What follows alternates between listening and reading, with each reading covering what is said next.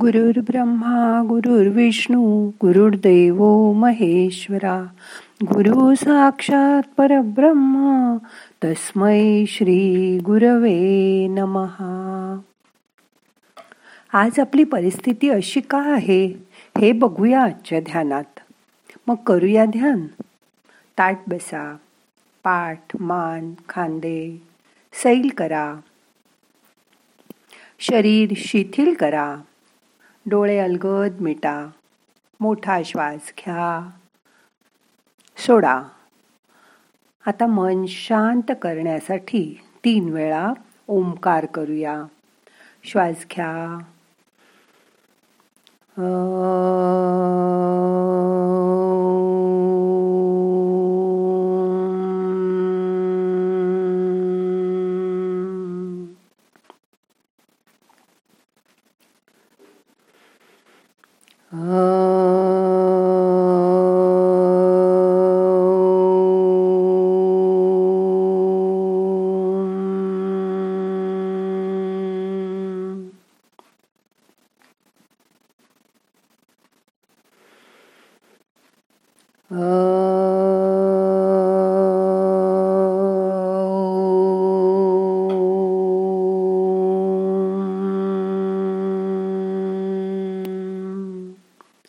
ओंकाराचा नाद शरीराच्या आत गेलाय. त्याची जाणीव करून घ्या. मन शांत करा.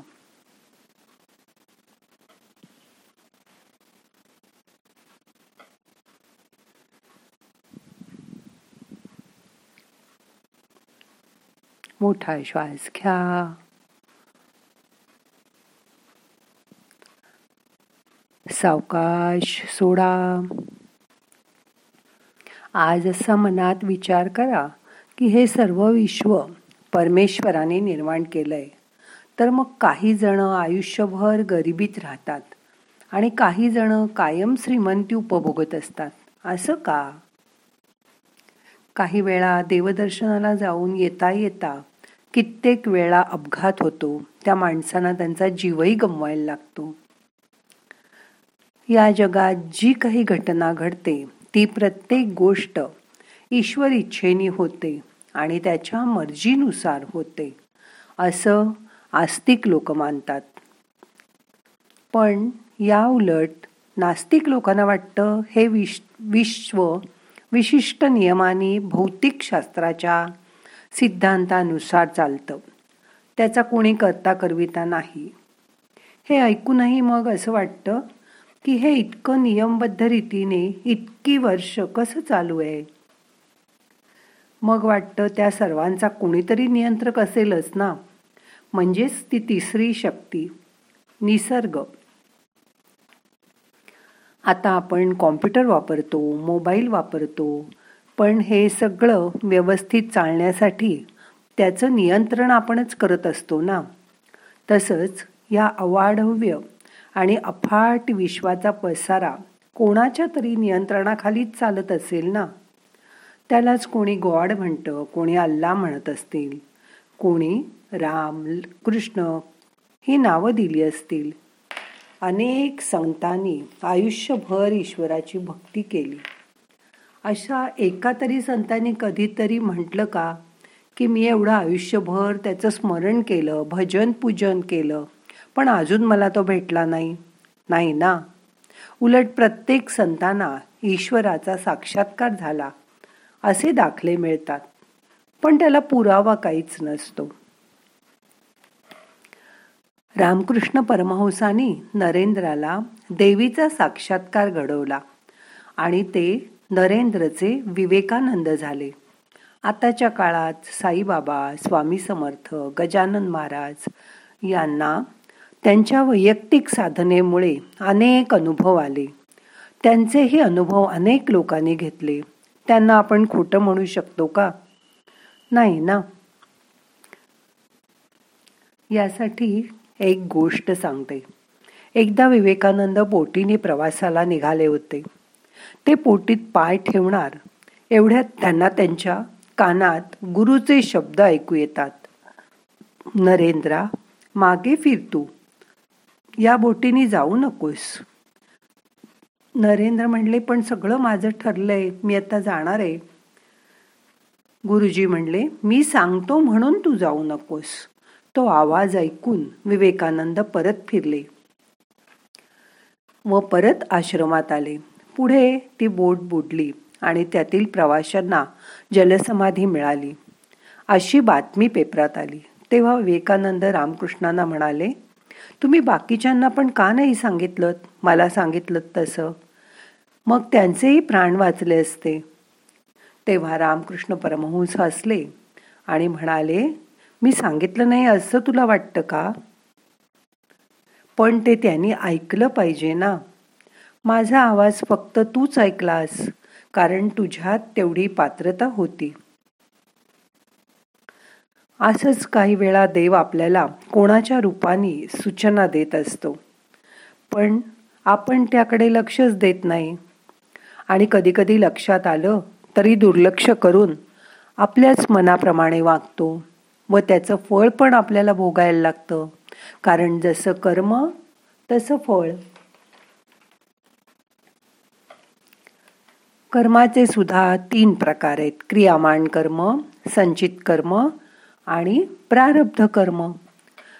क्रियामान म्हणजे आपण जे रोज करतो ते त्याचं फळही लगेच रोज मिळतं.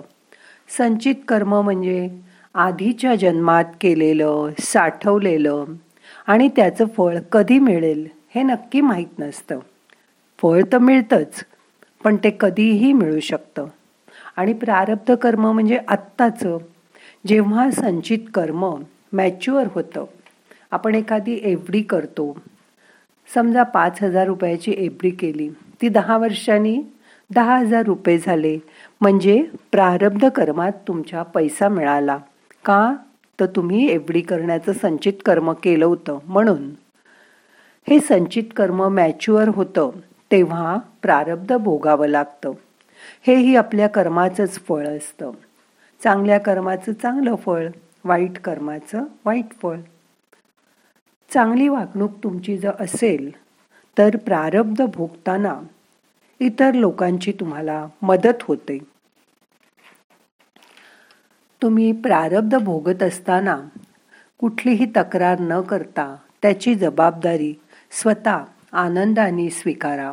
आपण नेहमी आपल्या प्रारब्धाचं फळ किंवा आपल्या प्रारब्धाचं खापर दुसऱ्याच्या डोक्यावर फोडतो. त्याने असं केलं म्हणून असं झालं. तो असं म्हणला म्हणून मी हे केलं. असं नसतं. आपल्याला जे आधी भोगलेलं आहे किंवा जी कर्म आधी केलेली आहेत त्याचा जाप परत द्यायचा असतो प्रारब्धामध्ये. परमेश्वरांनी सर्वांनाच मदत केली पाहिजे असं आपल्याला वाटतं. फक्त परमेश्वराला कोणत्या रूपात तुम्ही पाहता त्याबद्दल तुमचा दृष्टिकोन कोणता आहे हे महत्त्वाचं असतं. अनेक जण गरीब गरजूंना मदत करतात. अनेक जण भिक्षेकरांना आजारी असतील तर मदत करून मार्गी लावतात आणि भीक मागण्यापासून परावृत्त करतात. अनेक स्त्रिया पोरक्या अनाथ मुलांना आई होऊन प्रेमाने त्यांचा संभाळ करतात. अनेक डॉक्टर रुग्णांना फुकट औषधोपचार करतात आणि आजारातून त्यांना बरं करतात. जेव्हा मानव चुकीचं वर्तन करतो तेव्हा त्याला त्याची शिक्षाही मिळते. पण आपल्याला मात्र ती देवाने दिली असं वाटतं. देव नाही कधी शिक्षा करत. आपल्याच संचित कर्मामुळे आपल्याला हे प्रारब्ध भोगावं लागतं.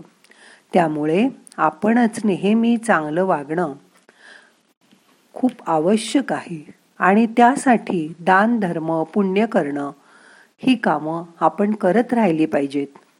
ही जर करत राहिलो तर मग आपलं संचित कर्म जास्त जास्त साठत राहील. आणि चांगल्या संचित कर्मातनं आपल्याला पुढे जाऊन चांगलं प्रारब्ध भोगायला मिळेल.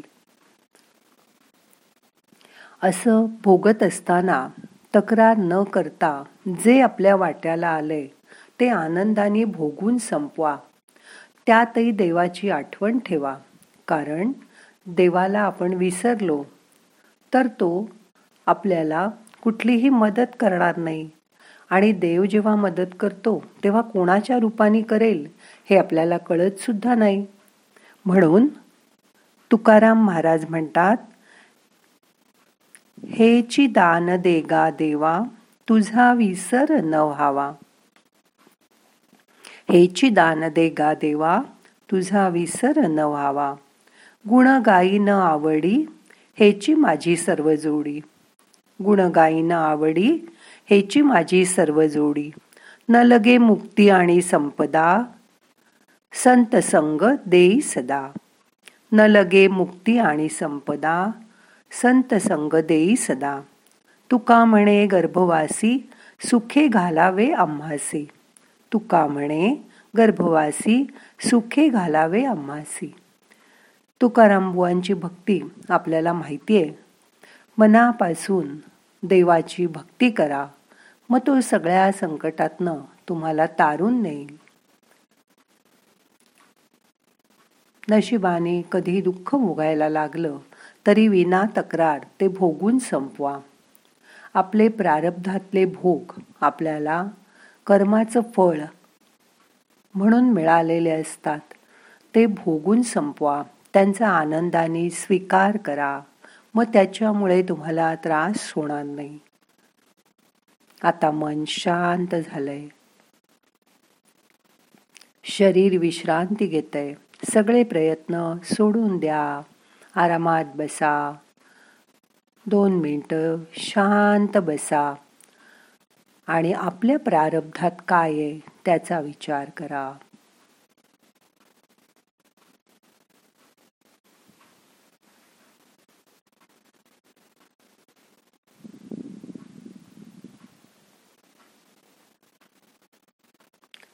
मोठा श्वास घ्या. धरून ठेवा.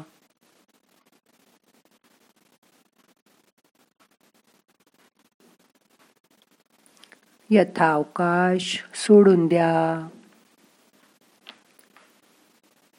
मन शांत करा.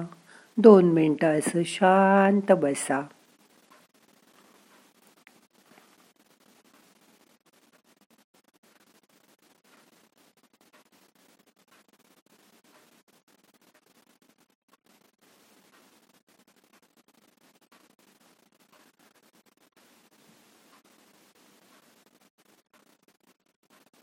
श्वासाकडे लक्ष द्या. येणारा श्वास आपल्याला ऊर्जा घेऊन येतोय. जाणारा श्वास आपले ताण तणाव बाहेर घेऊन जातोय. मोठा श्वास घ्या. धरून ठेवा.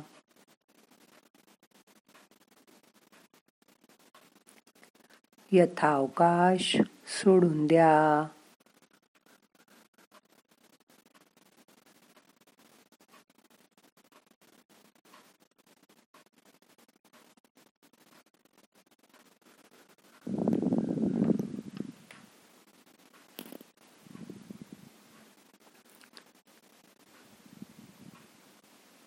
देवाला. अशी विनंती करा हेची दान देगा देवा तुझा विसर न व्हावा. मग प्रारब्ध भोगताना तुमचं मन शांत राहील आणि तुमच्या प्रारब्धातील भोग तुम्ही आनंदाने भोगून संपवाल. आता आजचं ध्यान आपल्याला संपवायचं आहे हळूहळू मनाला जाग करा. प्रार्थना म्हणूया. नाहम करता हरि करता हरि करता हि केवलम। ओम शांती शांती शांती